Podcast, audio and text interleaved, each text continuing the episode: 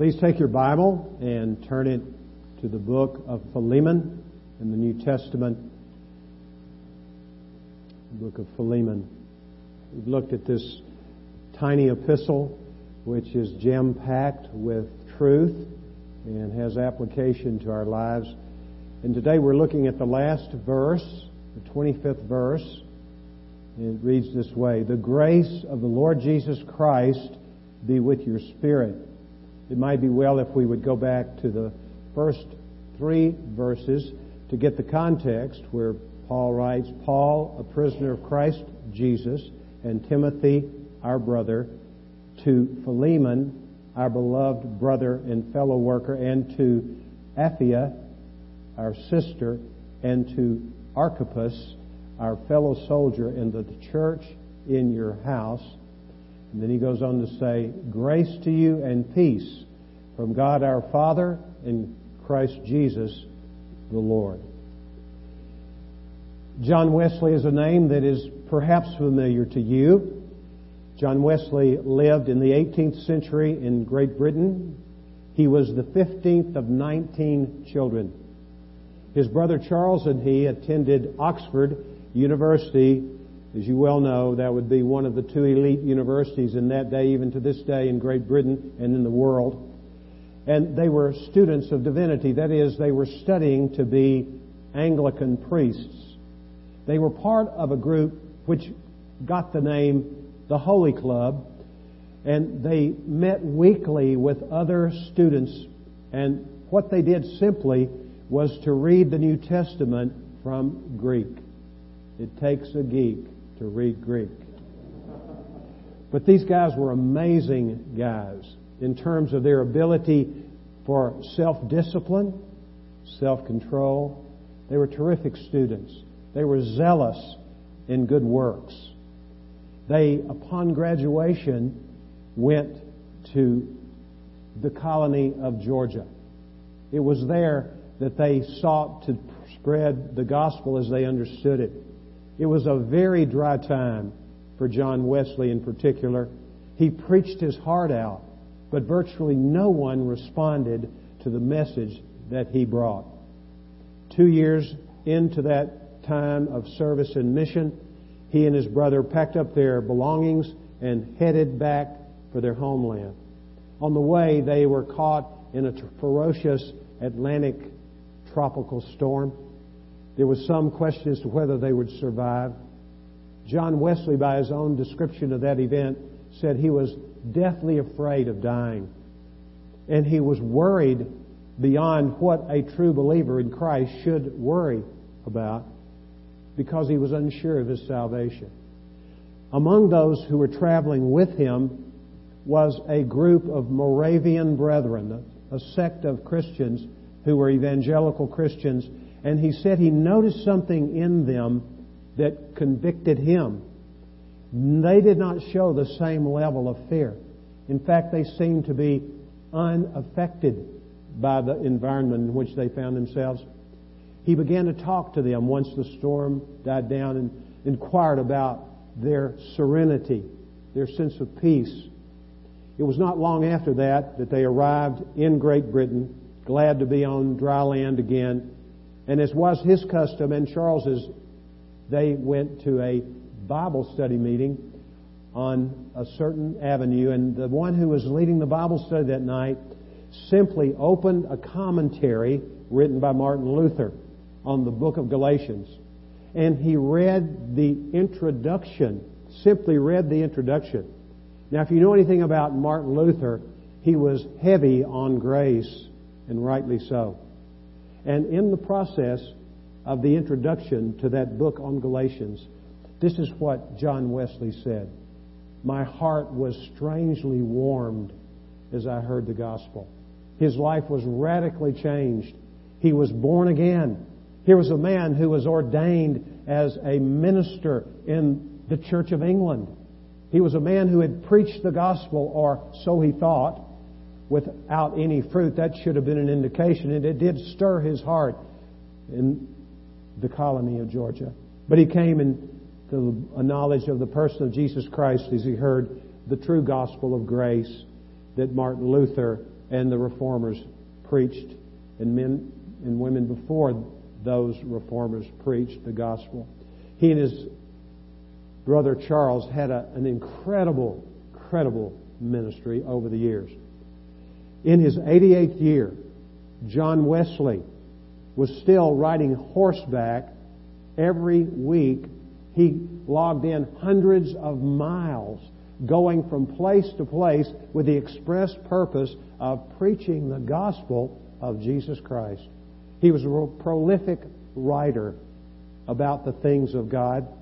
He was a man who lived very frugally, and this was his motto about material things. Make all you can, save all you can, give all you can. When he died, he only had 30 pounds and a few pieces of sterling silver silverware to his name because he practiced what he preached.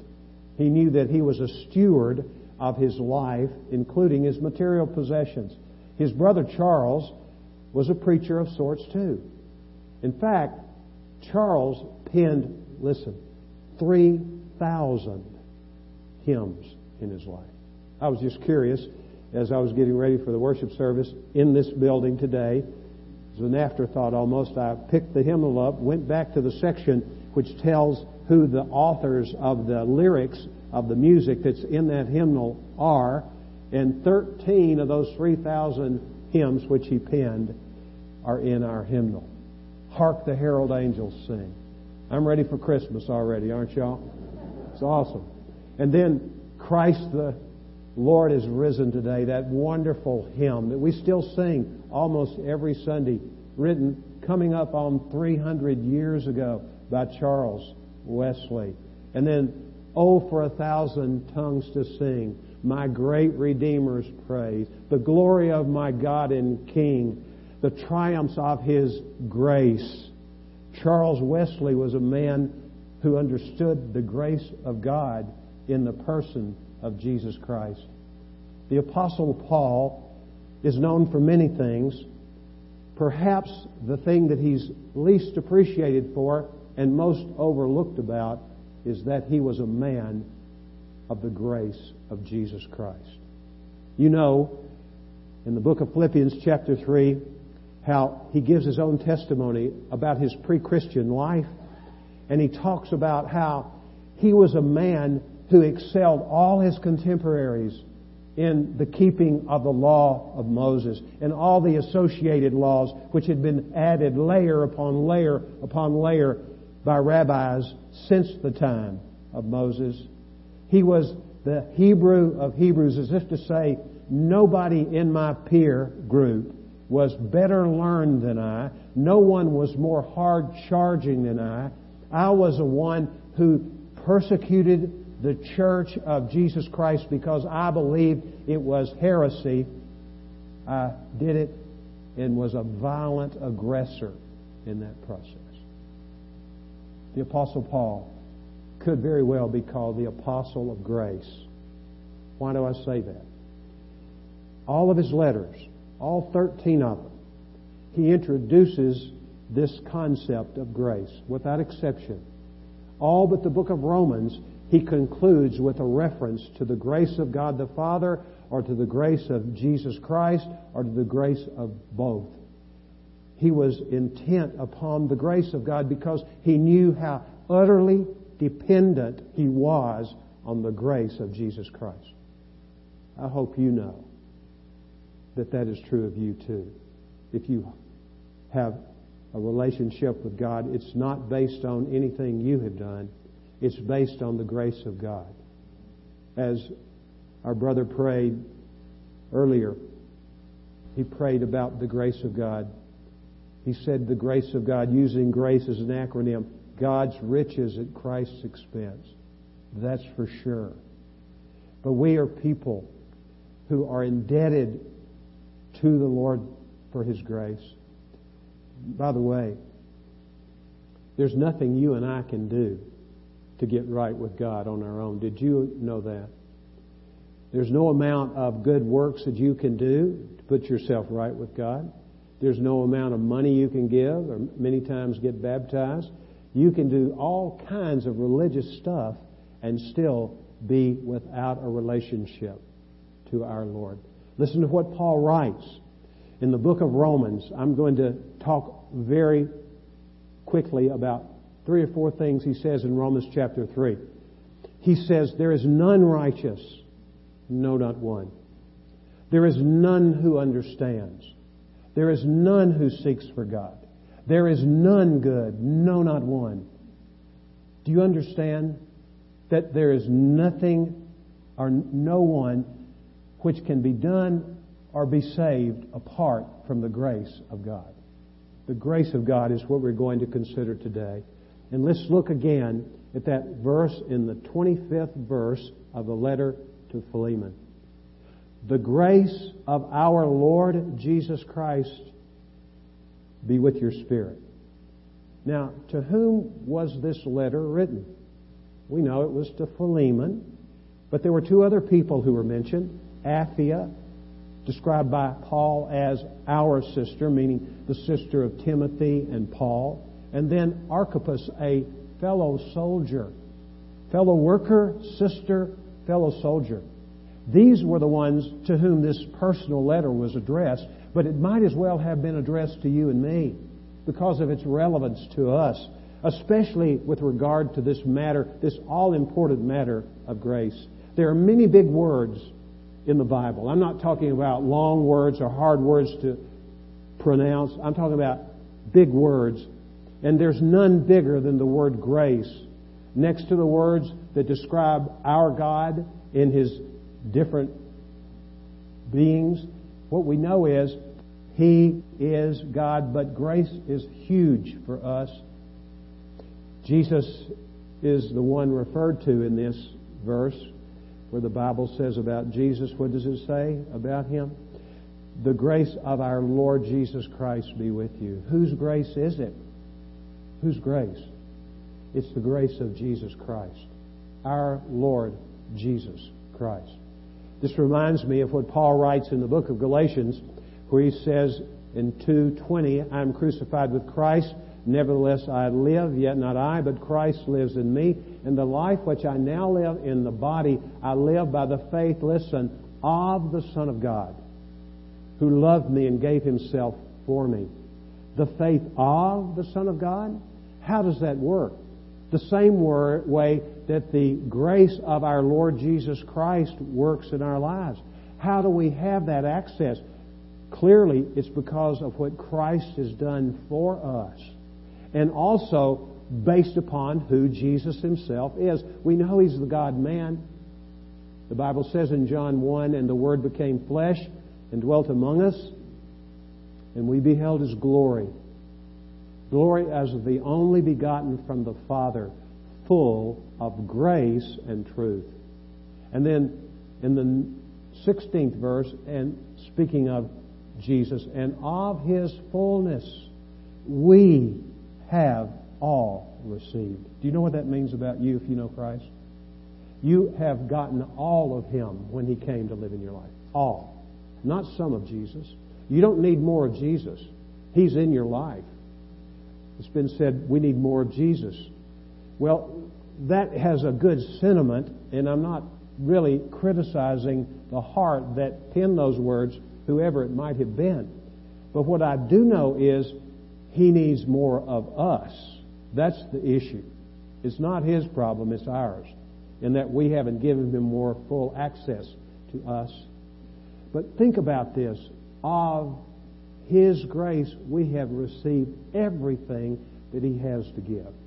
We're not at a deficit in terms of grace unless we are just in the dark about who we are if we know Christ or who you can be if you don't know Christ and you want to receive Him and the grace that He has for you.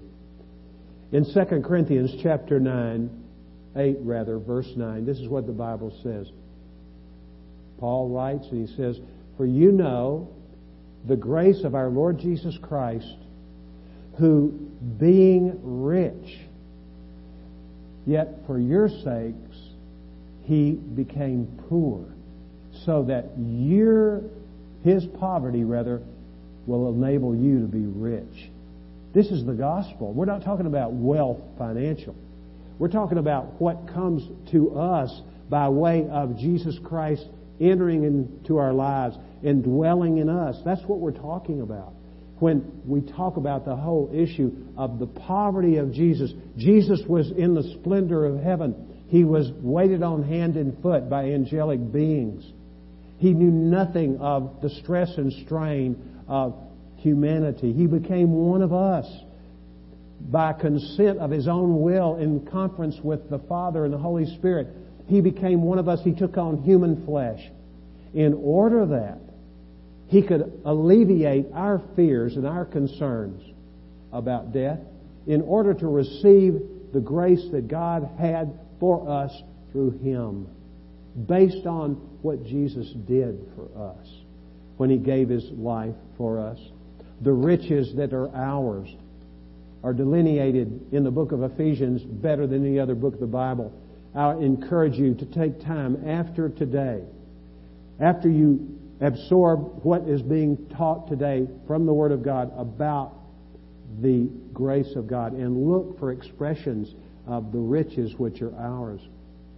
The Bible says, Blessed be the God and Father of our Lord Jesus Christ, who has blessed us with every spiritual blessing in the heavenly realms in Christ Jesus. That's in Ephesians. That's our heritage. That's who we are if we are recipients of the grace that's in Christ Jesus. And suffice it to say that in the book of Titus, chapter 2, verse 11, the Bible talks about how the grace of God has appeared to all men. Wow. What's that talking about? It's talking about Jesus, actually.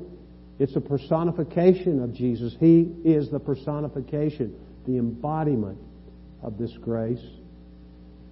With that having been said, let's go and look at four things that is taught in the Bible about grace. The first of which is we are saved by Christ's grace.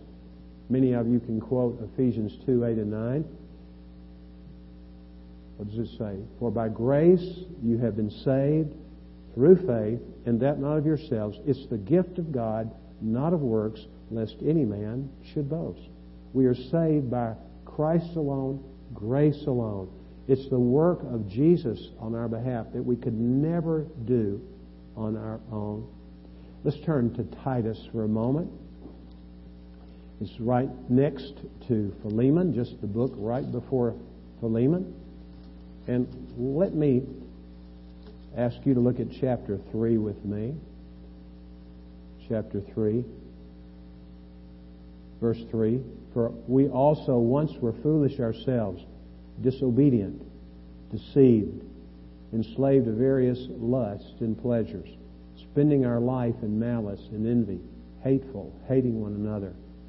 But when the kindness of God our Savior and His love for mankind appeared, that would be Jesus, wouldn't it? The kindness of God our Savior.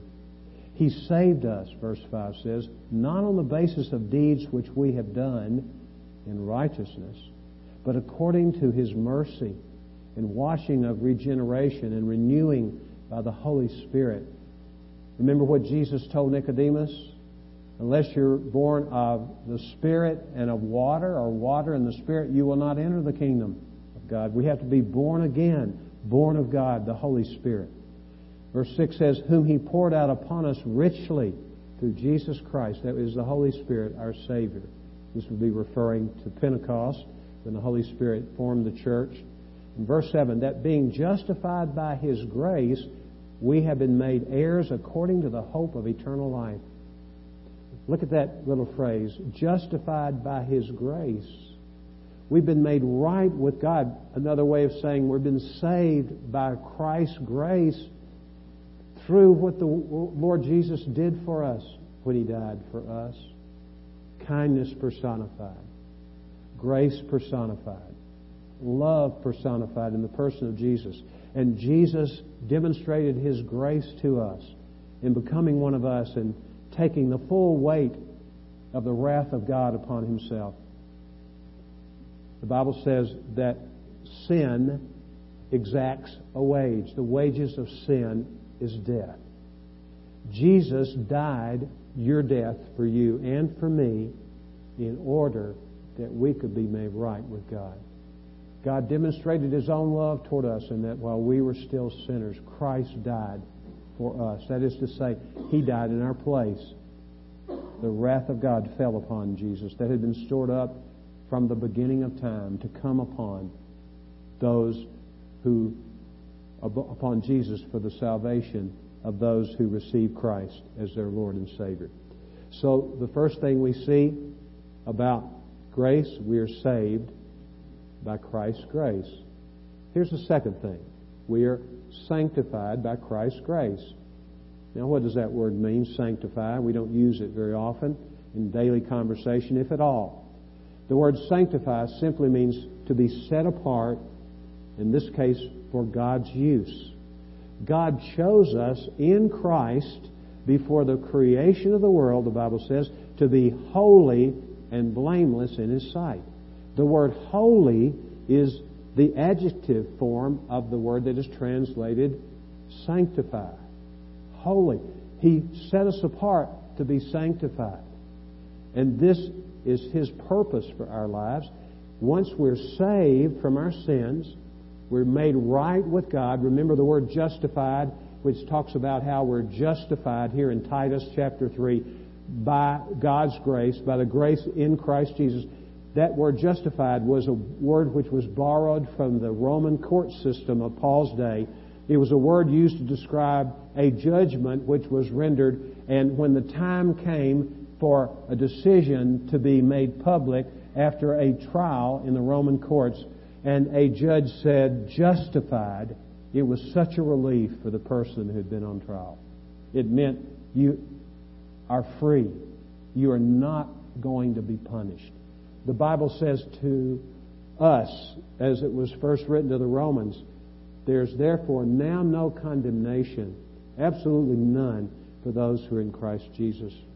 We've been set free from the fear of death.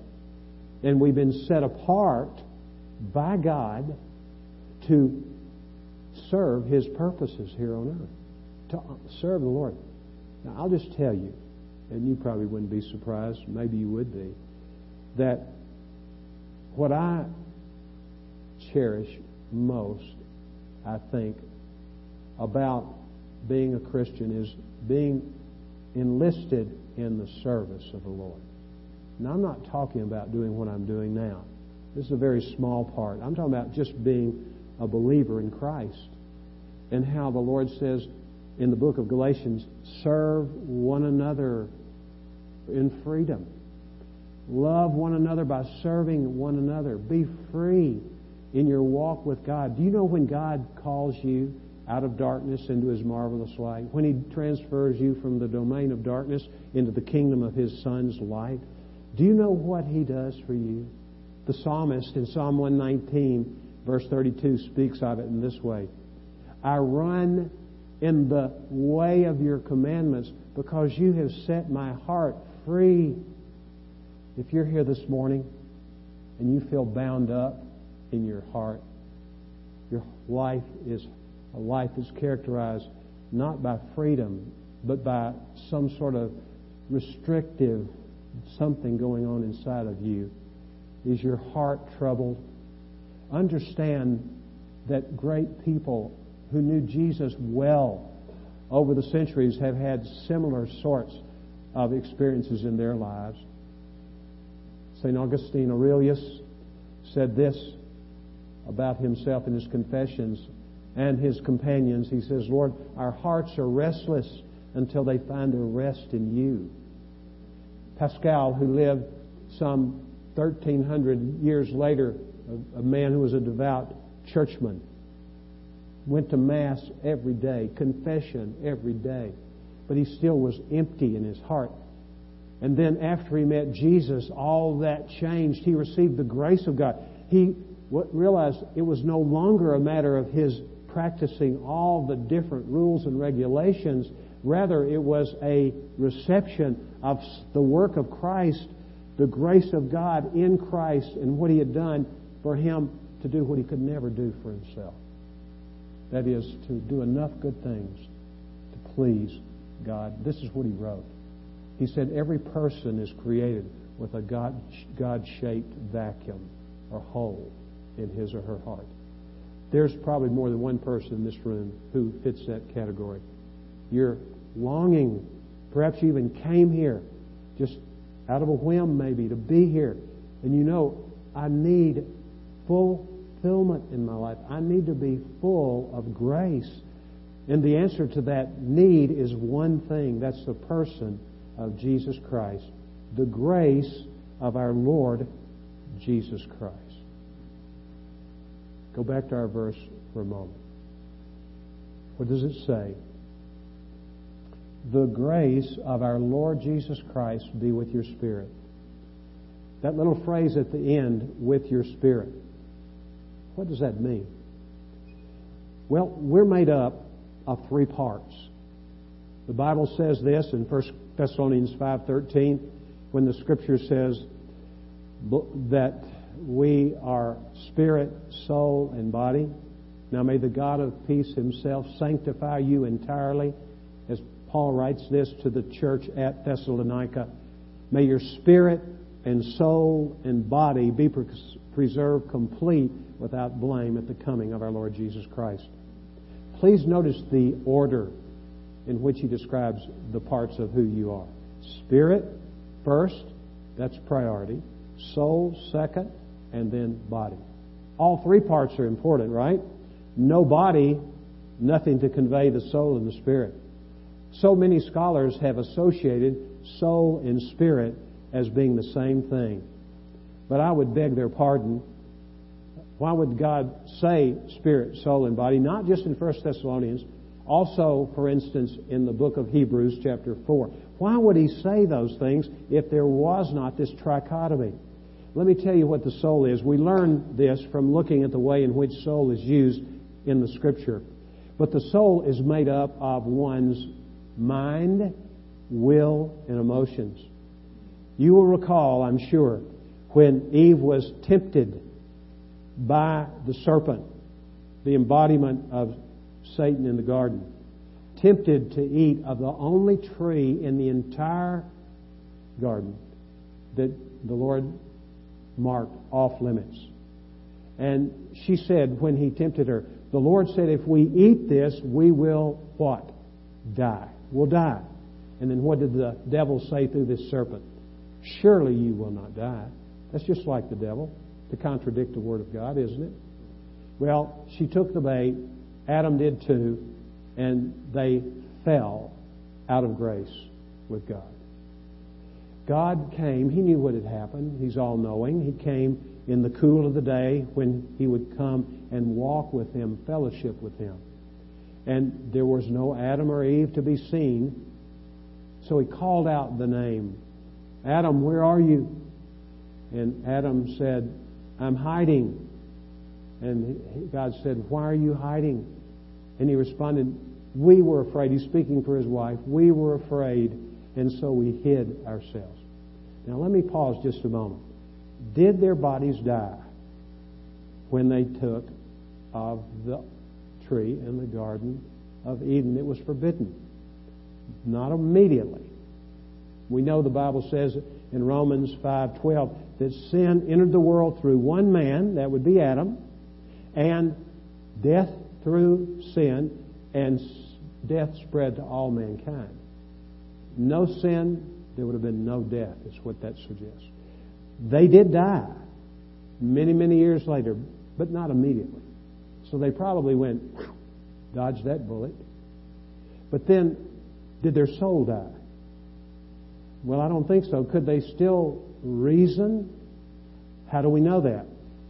They talked to God, and what they said made sense. Did they have feelings? Well, yes. Isn't that what Adam said? We were afraid because we were ashamed, we were naked, we were afraid, and we hid ourselves. Did they have a will? Yes. They chose to hide themselves. So what we see is that in that story, which depicts what happened to man, the body remained intact, The heart, the soul was still intact, but the spirit died.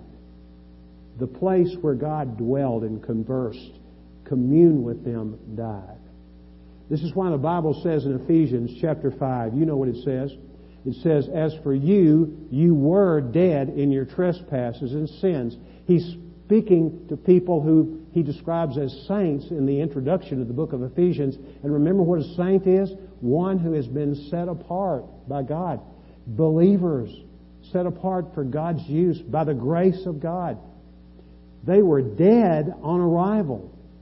When you were born the first time, I include myself in this, of course, we were DOA spiritually. Dead. Spiritually dead. We had a body, we had a soul, but we were missing that part where God lives. That part that Pascal talked about. The God shaped vacuum. The spirit of a person. May the grace of the Lord Jesus Christ be with your spirit. And if that happens, what happens? He comes to indwell a person, correct? When we realize who Jesus is, what He's done for us, our absolute need for forgiveness, it's not a matter of my measuring myself up against someone else.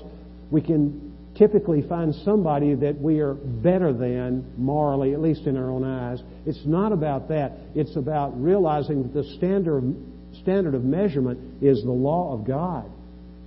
And we also add to that the Ten Commandments. We look at those and we look at what they really mean. You shall have no other God before me. You shall not make for yourself any graven image. You shall not take the name of the Lord your God in vain. You shall remember the Sabbath day to keep it holy. You are to honor your father and mother. You shall not murder. You shall not commit adultery. You shall not steal. You shall not bear false witness. You shall not covet anything that belongs to your neighbor. Look, all I have to do is break one of those. One. And I have broken them all. That's what the Bible says. And one sin separates me from God. I love the spiritual song. Not my brother, not my sister, but it's me, O Lord, standing in the need of prayer.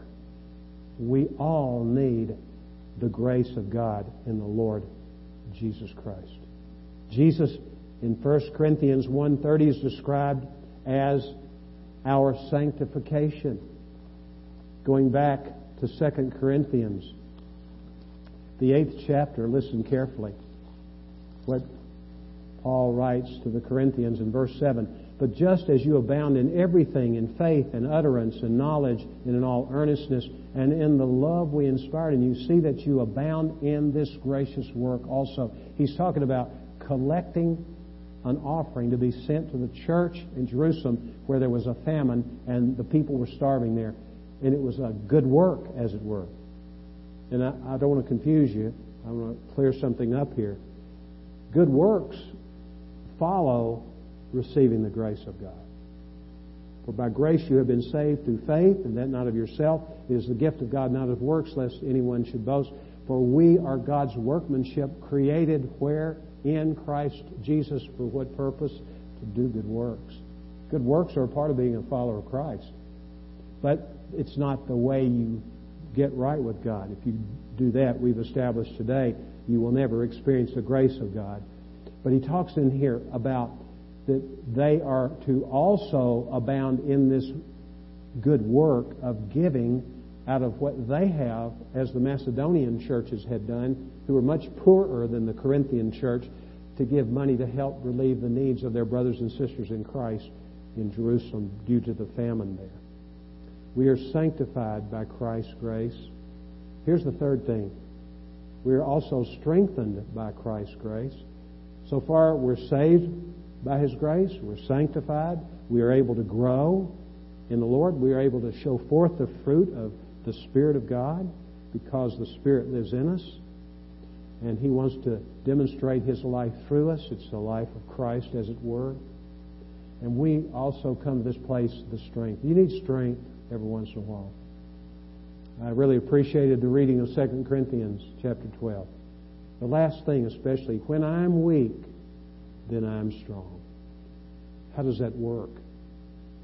Well, Paul writes to the Philippians, probably 90% of you could quote Philippians 4:13, I can do everything through Christ who strengthens me.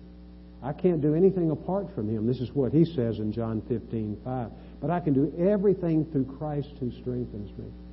I have to let Christ rule and reign in my life. That's what it means to be sanctified.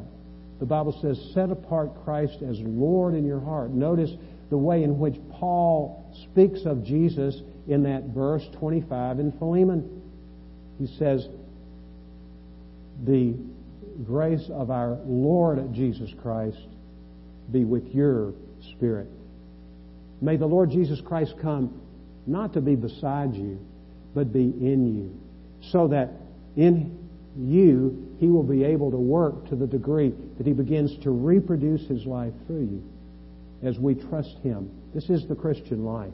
It's Christ in us who is the hope of glory. Not glory for ourselves, but our lives being lives which are designed to glorify God and actually do glorify the Lord. Paul writes about the grace of Christ's strength to Timothy. He says in 2 Timothy 2:1, "You then, my son, be strong in the grace which is in Christ Jesus." Jesus is full of grace. Jesus is living in us who know Jesus. And he does reproduce his life through us in this matter of grace, which covers everything else. Here's the last thing about the grace that we're going to talk about together today. We are sustained by Christ's grace. What do I mean by that? Well, when we read from 2 Corinthians chapter 12, it's an autobiographical section. Paul talks about him having some kind of ailment. He says it was a messenger from Satan. The word messenger actually is an angel. Come, the demon had come to torment him, evidently, because we know demons are fallen angels. And he had what is called a thorn. He calls it a thorn. And by the way, the word thorn is not like what we think, like a locust tree. You know what a locust tree is? When I was a boy, there was a locust tree in our backyard, and I remember when I was about six or seven years old, probably seven, I was went barefoot all summer, and I stepped on one of those things, and man, that was painful. But the word is that's used there is really a stake. It was a stake in his body. It was body. I mean, it was painful. Some of you live with pain, or disfigurement, or a combination of both. And Paul was wanting to be free from that because he was human, but it hindered, he felt like, his effectiveness in preaching the gospel. It may have hindered his being able to work with his hands. He talks about in the book of Acts how his hands were used to work in tent making so he could support himself and then also share what he made with the team that made up his mission team. But here he was. He was a man hurting. And what does Jesus say? Finally, he had asked Jesus three times, and Jesus said, This is my interpretation. Shut up, Paul. I'm not gonna, I'm not going to hear it anymore. And sometimes the Lord just says, Enough. But then you know what he does? What does Jesus say? My grace is sufficient for you, for my power is made perfect in your weakness. Do you know the power of Christ, the grace of Christ, cannot be unleashed in and through me until I decide to quit trying to run my life? I have to take my hands off. That does not mean I'm passive. It means I'm dependent. And I take orders from the Lord. I don't move or do until He tells me to move or do. Psalm 46:10 speaks of being still and know that I am God. God says, and I've said this probably a hundred times from this place over the years. The word be still simply means drop your hands. Take your hands off of it. It's not your life anyway. What do you not know that your body is a temple of the Holy Spirit? Who is in you, whom you have from God. Therefore, glorify God in your body. Whose body is it? My body belongs to Jesus.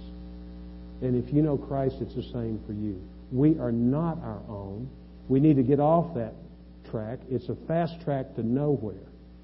The track that we're to travel is the one trusting in the Lord with all your heart, leaning not on your own understanding in all your ways. Acknowledge Him, and He will make your paths straight. Whatever turn your life takes, there's some people in this room who are hurting today.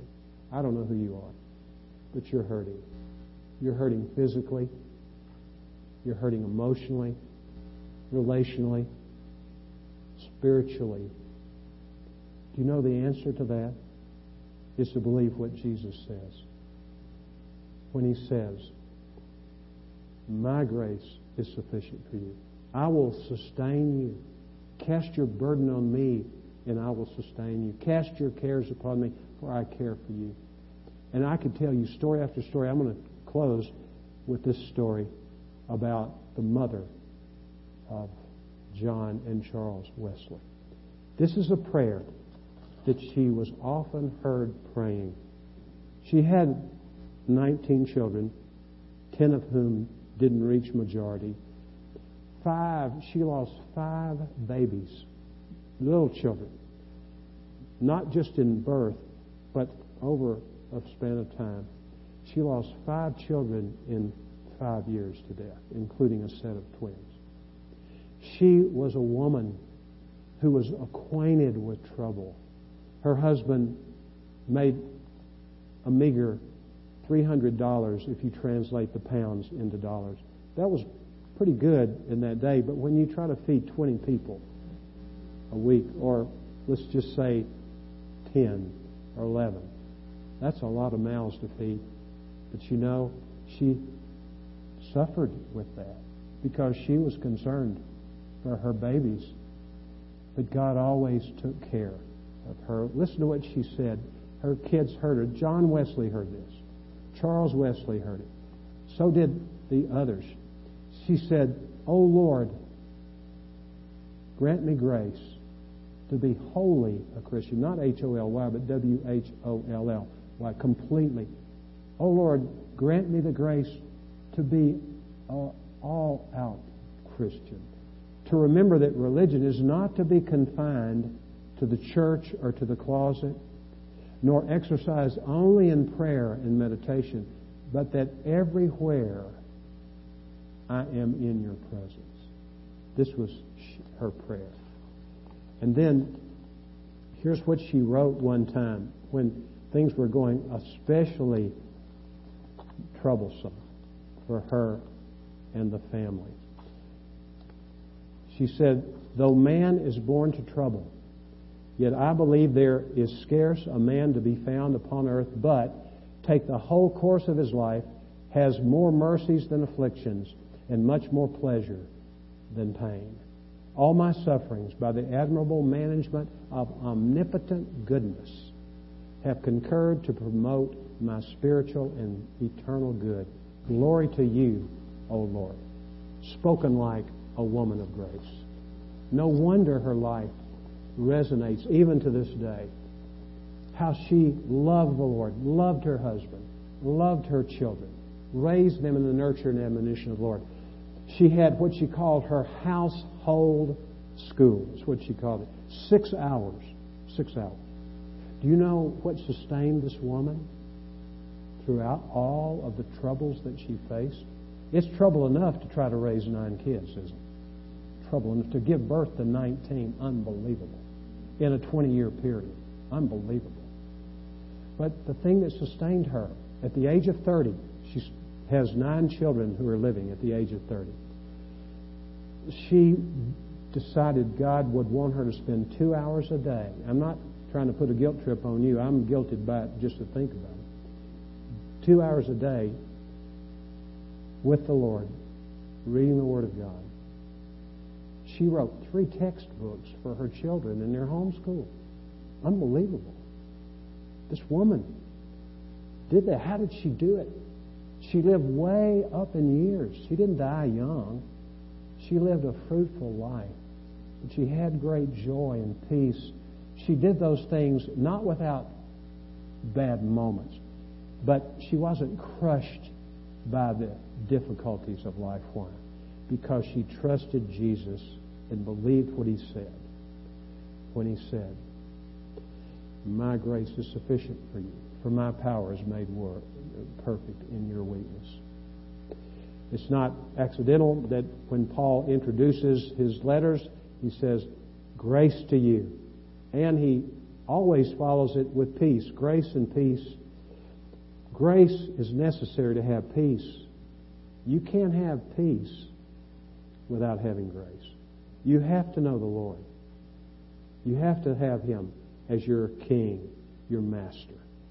And God wants that for you. Jesus came for that very purpose to give you eternal life. You must submit to Him as who your Lord. Trust in Him completely and give Him control of your life. In the book of Ephesians, chapter 1, I'm just going to read this and we'll be finished today. Ephesians chapter 1. Let's begin with verse 5. God predestined us to adoption as sons through Jesus Christ to himself according to the kind intention of his will, to the praise of the glory of his grace, which he freely bestowed on us in the beloved. In him we have redemption through his blood, the forgiveness of our trespasses, according, listen carefully, to the riches of his grace, which he lavished upon us. That's the kind of God we have. He's not an ogre. He is a holy God. He has such pure eyes he can't look on sin. We've seen that. Our sins separate us from him. But he made a way. Can you believe he gave his only son to die for your enmity toward him? While we were still enemies of God, Christ died for us. And Christ died for us so that we could exercise our will to say, Lord, please forgive me. I can't do this by myself. Come and live in me. In miracle of miracles, He will respond to such a prayer. Let's pray. Take a moment and just tell the Lord what you're thinking. Yield your life to Him. If you've known Him but have wandered from Him, tell Him that. He knows all there is to know about you and loves you. But He loves you too much to let you stay where you are. He's spoken to you today. Give Him control of your life. An act of the will and trust in Him. Father, we are grateful for Jesus. That's an understatement. We're not as grateful as we will be someday when our minds are more able to grasp the great grace of our Lord Jesus Christ. Help us to be agents of your grace. Help us to live it out, to love people in the name of Christ, to help people come to know Jesus so that his grace in us will achieve its purpose of getting outside of us into others. We ask this in Jesus' name. Amen. Amen. God bless you.